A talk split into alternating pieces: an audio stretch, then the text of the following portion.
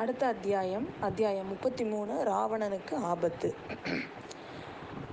சுந்தர சோழர் நம்ம குந்தவியை பார்த்து சொல்கிறாரு நான் முதன் மந்திரி முதன் மந்திரியோட ராஜ்யக்காரியங்களெல்லாம் பேசணும். அதனால் நீங்கள் எல்லாரும் போய் உங்கள் காரியத்தை பா பாருங்கள் போகும்போது இதையும் கூட்டிகிட்டு போங்க அப்படிங்கிறாரு. அவர் வந்து அந்த மந்தாகினி தேவியை தான் சொல்கிறாரு குந்தவி கொஞ்சம் அப்படியே ரொம்ப ஏமாற்றமாக இருந்தது. அப்பாவை பார்த்து அப்பாவை பார்த்துக்கிட்டே போகிறா ஆமாம் இவ வந்து ஒரு இவ முட்டிக்கிட்டது வந்து சிற்ப மண்டபத்தில் உள்ள கைலாச மலை தானான்னு தெரிஞ்சுக்கிறது நல்லது. இவளை அங்கே போய் கூட்டிகிட்டு போய் அது அதுதானான்னு தெரிஞ்சுக்கோங்க. அவள் இங்கே நிற்கிறத என்னால் சகிச்சிக்கவே முடியல அப்படின்னு சொல்கிறாரு அவர். குந்தவிக்கு ரொம்ப ஏமாற்றமாக இருந்தது. ஏன்னா அவள் நிறைய நினச்சிட்டு இருந்தா அப்பா இவளை இவளை பார்த்த உடனே நிறைய மனமாற்றம் வரும். அவரோட உடல் நலத்தில் வந்து நிறைய முன்னேற்றம் வரும்னு அவள் நினச்சா. ஆனால் அவள் நினச்ச மாதிரி அது நடக்கலன்னொடனே அவளுக்கு ரொம்ப ஏமாற்றமாக இருந்தது. அதனால் மந்தாகினியை கையில் பிடிச்சிட்டு அவள் புற புற புறப்பட ஆரம்பிச்சிட்டா. மலை உடனே இந்த நம்ம வானமாதேவி அவகிட்ட வந்து அவள் காதில் மட்டும் அவக்கு மட்டும் கேட்குற மாதிரி சொல்கிறாங்க குழந்தை இவ இப்போ இங்கே பார்க்க சகிக்காம தானே இருக்கிறா? அப்பா கிட்ட வருத்தப்படுறதுனால என்ன பயன் அதனால் உன்னோட அலங்கார கலைத்திறமையெல்லாம் இவள்கிட்ட காட்டு அப்படிங்கிறாங்க அவங்க. குந்தவி உடனே சிரிச்சுக்கிட்டே வந்து அதுக்கு சம்மதம் சொல்லிட்டு வந்தாயினி தேவியை கூட்டிகிட்டு போகிறா அவங்களோட வான வானதியும் பூங்குழலியும் சேர்ந்து போகிறாங்க எல்லாரும். அதுக்கப்புறம் சுந்தர சோழர் வந்து முதன் மந்திரியை பார்த்து சொல்கிறாரு நீங்கள் ரெண்டு பேரும் சேர்ந்து இந்த காரியத்தை எதுக்காக செஞ்சீங்கன்னு எனக்கு தெரியல. எனக்கு இதனால் சந்தோஷம் ஒன்றாகும்னு நீங்கள் நினச்சிருந்தீங்க. அது ரொம்ப தப்பு. நீங்கள் எதுக்காக இவ்வளோ பிரயத்தனப்பட்டு கோடியக்கரையிலேருந்து இந்த காட்டு மிராண்டி ஜென்மத்தை பிடிச்சிட்டு வந்தீங்க? இப்போவாது உண்மையை சொல்லுங்கள் அப்படின்னு சொல்லிட்டு அவர் அவர் கேட்குறாரு நம்ம ராஜா. உடனே முதன் மந்திரி சொல்கிறாரு ஒரு தடவை செஞ்ச பழைய மறுபடியும் செய்ய மாட்டேன். இனி எந்த காரியத்தை உங்ககிட்டேருந்து மறைச்சு வைக்கவும் மாட்டேன். உண்மை வெளிப்படணும் அப்படிங்கிறதுக்காக தான் இவ்வளோ பிரயத்தனம் எடுத்துக்கிட்டேன். உங்களால் ஒரு பெண்மணி கடலில் விழுந்து இறந்துட்டு தான் நீங்கள் வந்து மனசு வேதனைப்பட்டு பட்டுட்டு இருக்கீங்கன்னு எனக்கு எங்களுக்கு தெரிஞ்சுது. அந்த சம்பவத்தை நீங்கள் மறந்துட்டதாக தான் நான் ரொம்ப நாள் வரைக்கும் நினச்சிட்டு இருந்தேன். ஆனால் நாள் ஆக ஆக அந்த நினைவு வந்து உங்களோட மனசில் இருந்து ரொம்ப வேதனை அதிகப்படுத்திட்டு இருந்ததுன்னு எனக்கு தெரிஞ்சுது. அதனால தான் வந்து மலைமான் மகளும் இதை பற்றி தெரிஞ்சுக்கிட்டாங்க. அவங்களுக்கும் ரொம்ப வேதனையாக இருந்தது. அதனால தான் நாங்கள் ரெண்டு பேரும் வந்து ரொம்ப பிரயத்தனப்பட்டு இந்த பெண்மணியை கூட்டிகிட்டு வந்தோம் அப்படின்னு சொல்கிறாங்க இதை கேட்டதுமே சக்கரவர்த்திக்கு அப்படியே ஆத்திரம் பொங்க சொல்கிறாரு அவர். தப்புன்னா எங்களை மன்னிச்சிருங்கன்னு ரெண்டு பேரும் சொல்கிறாங்க தப்பு தான் பெரிய தப்பு தான் இத்தனை நாளும் இவ பேயா என்னை சுற்றிட்டு இருந்தா கனவுல வந்து கஷ்டப்படுத்திட்டு இருந்தா. பேய்க்கு பதிலாக பிச்சு இப்போ வந்து பைத்தியக்காரியை கொண்டு வந்து என் முன்னாடி கொண்டு வந்து நிறுத்திருக்கீங்க. இது எனக்கு மகிழ்ச்சியாக இருக்கும்னு நீங்கள் நினைக்கிறீங்களா? ஒரு நாளும் இல்லை. என்கிட்ட முன்னதாகவே இந்த உண்மையை சொல்லியிருந்தீங்கன்னா இவளை இங்கே அழைச்சிட்டு வர யோசனை நான் சொல்லியிருக்கவே மாட்டேன். சரி போனது போகட்டும். ஏதோ செஞ்சுட்டீங்க. ரொம்ப கஷ்டப்பட்டு இந்த ஊம் பைத்தியக்காரியை கூட்டிகிட்டு வந்தீங்க. திரும்ப அவளை இப்போ எப்படி போக சொல்ல போகிறீங்க என்ன பண்ண போகிறீங்க அப்படின்னு சொல்லிட்டு சுந்தர சோழர் கேட்குறாரு அதுக்கு என்ன பதில் சொல்கிறதுன்னு அவங்க ரெண்டு பேருக்குமே தெரியல. அப்போ உடனே நம்ம வானமாதேவி சொல்கிறாங்க சுவாமி அவள் இங்கே வந்து என்னோட சகோதரி மாதிரி இங்கே தான் இருக்க போகிறா அவள் இங்கேருந்து திரும்ப அனுப்புறதா எனக்கு வந்து உத்தேசமே கிடையாது. கிடையாது. இந்த அரண்மனையில் அவள் என்னுடைய தான் இருப்பா அப்படிங்கிறாங்க அவங்க. தேவி உங்களுக்கு என் மேலே ரொம்ப பக்தி இருக்குன்னு எனக்கு நல்லா தெரியாது. இந்த மாதிரிலாம் வந்து நீங்கள் காமிக்கணும்லாம் அவசியம் கிடையாது. கண்ணகியை விட மேலான கற்புக்கரசி நீங்கள் அப்படிங்கிறத வந்து நான் நல்லா புரிஞ்சுக்கிட்டு இருக்கேன். நான் நோய்வாய்ப்பட்டதுலேருந்து நீங்கள் வந்து உங்கள் குழந்தைங்களை கூட மறந்துட்டு எனக்கு பணிவிட செஞ்சுட்ருக்கிறீங்க. எனக்காக நோம்பு நோம்பு நோம்பு இருக்கிறீங்க. இதெல்லாம் எனக்கு தெரியும். அதுக்காக நீங்கள் காட்டில் தெரிஞ்ச இந்த ஊமை பைத்தியக்காரி அரண்மனையில் கொண்டு வந்து வச்சுக்கிட்டு உங்களுக்கு வந்து என்கிட்ட இருக்கிற பக்தியை காமிக்கணும்னு அவசியம் கிடையாது அப்படின்னு சொல்கிறாங்க சொல்கிறாரு அவர். உடனே முதன் மந்திரிக்கிட்டையும் சொல்கிறாரு நீங்களும் நல்லா கேட்டுக்கோங்க மந்திரி. எப்போவோ ஒரு காலத்தில் மனித சஞ்சாரம் இல்லாத தீ தீவில் நான் தன்னந்தனியாக தங்கியிருந்தப்போ இந்த ஊம பைத்தியக்காரியை பார்த்தேன்.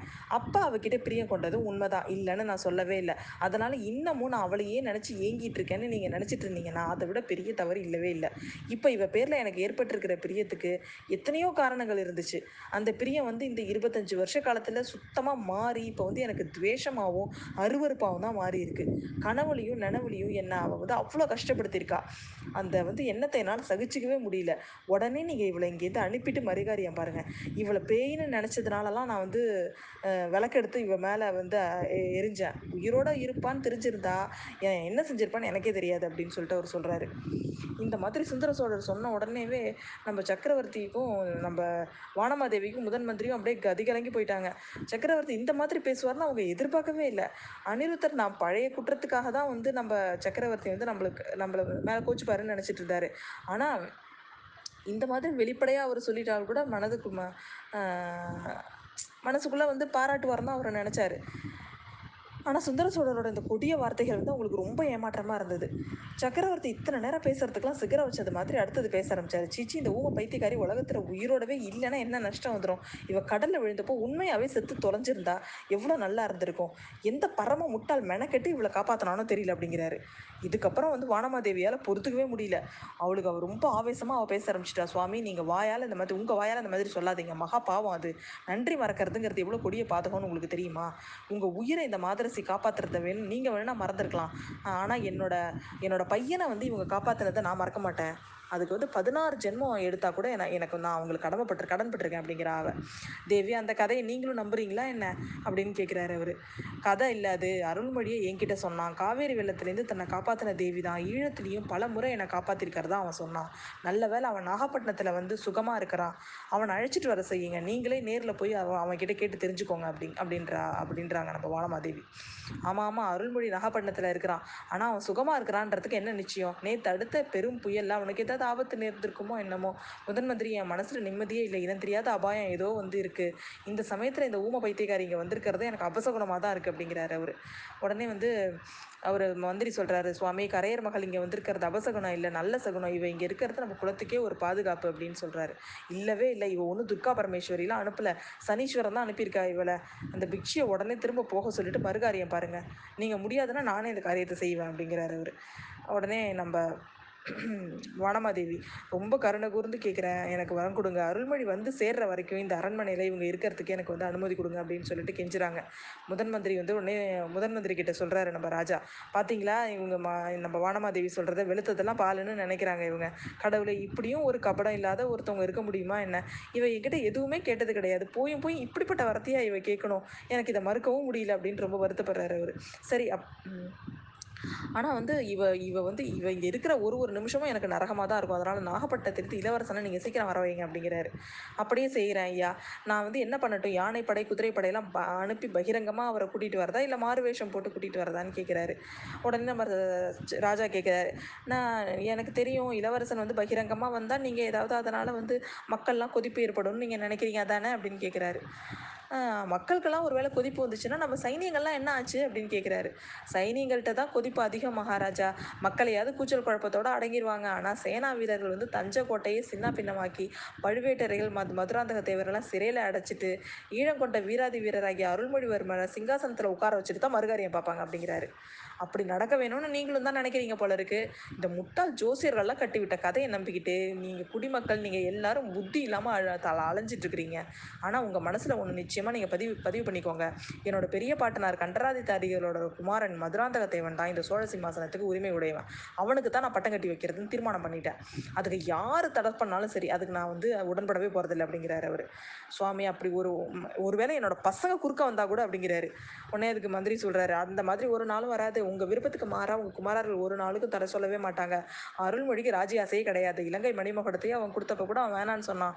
உங்களுக்கு ஆதித்த கரிகாலனை பற்றி அவனுக்கு உங்களுக்கு ஏற்கனவே தெரியும். அவனோட கூறிய வாழ்நாள எத்தனையோ ராஜ்யங்கள் அவனே ஸ்தாபனம் பண்ணிப்பான். அவன் உங்களுக்காக ஒரு பொன் மாளிகை கட்டிட்டு உட்காந்துருக்கான் நீங்கள் வருவீங்கன்னு அப்படிங்கிறாரு. அந்- அவருக்கு உடனே சொல்கிறார் ராமாவும் அந்த பொன் மாளிகை எனக்கு எதுக்குன்னு எனக்கு தெரியும். எங்களை சிற வைக்கிறதுக்கு தானே. அது பொன் மாளிகையோ அரக்க மாளிகையோ யாருக்கு தெரியும்? அப்படிங்கிறாரு. உங்களுக்கு வந்து ஆதித்த கரிகாலன் மேலே இப்படி ஒரு எண்ணம் இருக்கிறது எனக்கு ரொம்ப கஷ்டமாக இருக்குது உங்களை இது மாதிரி இதை பழுவேட்டர்கள் வந்து தப்பாக உங்களுக்கு போதனை பண்ணியிருக்காங்க அப்படிங்கிறாரு. பழுவேட்டர்கள் ஒன்றும் செய்யல. பழுவேட்டர் சதி செய்கிறாங்க அப்படி இப்படின்னு நீங்கள் எல்லாரும் தான் சொல்லிட்டு இருக்கீங்க என் மதுராந்தகனை வந்து அவங்க ப பட்டத்தில் ஏற்றணும்னு நினைக்கிறாங்க. நான் நினைக்கிறது அதுதானே. அப்படி பார்த்தாக்கா நான் நினைக்கிறத செய்யறதுக்கு தான் அவங்க முயற்சி பண்ணிட்டு இருக்காங்க அதனால பழு பழுவேட்டர்கள் மேலே இனிமேல் தப்பு சொல்லாதீங்க அப்படிங்கிறாரு அவர். உடனே சொல்கிறா உடனே நம்ம சக்கரவர்த்தி உங்களோட சம்மதம் மட்டும் இதுக்கு முக்கியம் கிடையாது. அதுக்கு மேலே நிறைய இருக்குது அவங்க வந்து இதை மட்டும் செய்யலை. சோழ சாம்ராஜ்யத்தை ரெண்டா பிரிக்கிறதுக்கும் முயற்சி பண்ணிட்டு இருக்கிறாங்க. அப்படிங்கவும் இவருக்கு ராஜாவுக்கு ஒரே கோவம் வந்துடுது அதுக்கு நான் என்றைக்குமே ஒத்துக்க மாட்டேன். முழு ராஜ்யத்தையும் தான் நான் மதுராந்தகர் கையில் கொடுக்குவேன் அப்படின்னு சொல்கிறாரு அவர். உடனே வந்து பழுவேட்டர்கள் வந்து இந்த மாதிரி ஒரு விஷயத்தில் ஈடுபட்டிருக்காங்கன்னு என்னால் நம்பவே முடியல அப்படிங்கிறாரு அவர். உடனே நம்ம மந்திரி சொல்கிறாரு சரி அதெல்லாம் விடுங்க. ஆனால் வந்து நம்ம ராஜாவை மதுராந்தகனுக்கு நீங்கள் பட்டம் கட்டுறதுக்கு முக்கியமான எதிர்ப்பு வந்து பெரிய இடத்துலேருந்து வரும் அப்படிங்கிறாரு. நீங்கள் யாரை சொல்கிறீங்கன்னு எனக்கு தெரியுது. செம்பியன் மாதேவி தானே சொல்கிறீங்க அவங்கள கூட்டிகிட்டு வாங்க நான் பேசுகிறேன் அப்படிங்கிறாரு. அவங்கள கூட்டிகிட்டு வந்து பேசுகிறதெல்லாம் இருக்கட்டும். ஆனால் அதுக்கு முன்னாடி நீங்கள் ஒரு விஷயத்தை தெரிஞ்சுக்கோங்க. சாகர தருவாயில் நானே கேட்டிருக்கேன். என்கிட்டயே சொன்னார் கண்டராதித்தர். மதுராந்தகனுக்கு கண்டிப்பாக நீங்கள் வந்து இது அது பேர் என்ன? முடிசூட்டக்கூடாது அப்படின்னு சொல்லிட்டு சத்தியம் வாங்கிக்கிட்டாரு. அதுக்கான காரணம் என்னோட துணைவிக்கு தெரியும்னு அப்போ மகாராஜா சொன்னார். கண்டராதித்த தேவர் சொன்னார். அதனால நீங்கள் அது சம்மந்தமாக செம்பியன் மாதேவி கிட்ட பேசிட்டு அதுக்கப்புறம் நீங்கள் ஒரு முடிவு வாங்க அப்படிங்கிறாரு நம்ம மந்திரி. உடனே கண்டிப்பாக நீங்கள் கூட்டிகிட்டு வாங்க. செம்பியன் மாதேவி யாரை வச்சு கூட்டிகிட்டு வர சொல்கிறதுன்னு யோசிக்கிறாரு. உடனே குந்தவி தேவியை வச்சு கூட்டிகிட்டு வர சொல்லலாம் அப்படின்னு சொல்லிட்டு குந்தவி தேவியை கூப்பிடுறாங்க. குந்தவி தேவியை கூப்பிடணுன்ன உடனே நம்ம வானமாதேவி என்ன பண்ணுறாங்க உடனே அவங்களுக்கு நம்ம மந்தாகினியோட ஞாபகம் வருது. உடனே அவங்களே போய் கூட்டிகிட்டு வரலாம்னு சொல்லிட்டு அவங்க அந்த போகிறாங்க அப்போ பார்த்தீங்கன்னா நம்ம குந்தவி தேவி வந்து அலங்காரம் பண்ணிகிட்டு இருக்கிறாங்க. நம்ம பூங்குழலி வந்து புது ஆடெல்லாம் போட்டு தலையெல்லாம் அவளுக்கு வாரி அவளுக்கு பூ வச்சிட்டு இருக்கிறாங்க. சில ஆபரணங்களை போட்டுட்டு இருக்காங்க. திடீர்னு போய் இவங்க உள்ளே போகக்குள்ள பார்த்தா குந்தவி தேவி அஹ், வேற ஏதோ பண்ணிட்டு வர்றாங்க. நம்ம மந்தாகினி தேவி அந்த இடத்துல காணும். வானமாதேவி மட்டும்தான் இருக்கிறாங்க. ஆமாம் வானமாதேவி மட்டும்தான் அங்கே நின்று வா வானதி மட்டும் பூங்குழலி மட்டும்தான் அங்கே பயந்துக்கிட்டே நின்றுட்டு இருக்கிறா. பார்த்தா அங்கே மலைமான் மகளை காணும். எங்கேயோ தூரத்துலேருந்து ஏதோ சத்தம் வர மாதிரி கேட்குது உடனே இவங்க எல்லாரும் அந்த சத்தம் வர திசையை நோக்கி போகிறாங்க அது வேற எங்கேயும் இல்லைங்க. சிற்ப மண்டபத்துலேருந்து தான் சிற்ப மண்டபத்தில் போய் பார்த்தாக்கா நம்ம மந்தாகினி தேவி கையில் ஒரு வாழை வச்சுக்கிட்டு அந்த ராவணனோட கையை வெட்டிட்டு இருக்காங்க. இன்னும் கொஞ்சம் வெட்டினாங்கன்னா அந்த மலை அப்படியே கீழே விழும். அந்த மாதிரி ஒரு- நிலமையில இருக்குது அதை பார்த்த உடனே இவங்க மூணு பேரும் முடிவு பண்ணிடுறாங்க. ஆஹா இவன் நிஜமாவே பைத்தியம் தான் மகாராஜா இவன் மேலே கோவமா இருக்கிறதுல வந்து நியாயம் இருக்குது அப்படின்னு இவங்க எல்லாரும் நினச்சிக்கிட்டு அவங்களே பாவமாக பார்த்துட்டு இருக்கிறாங்க.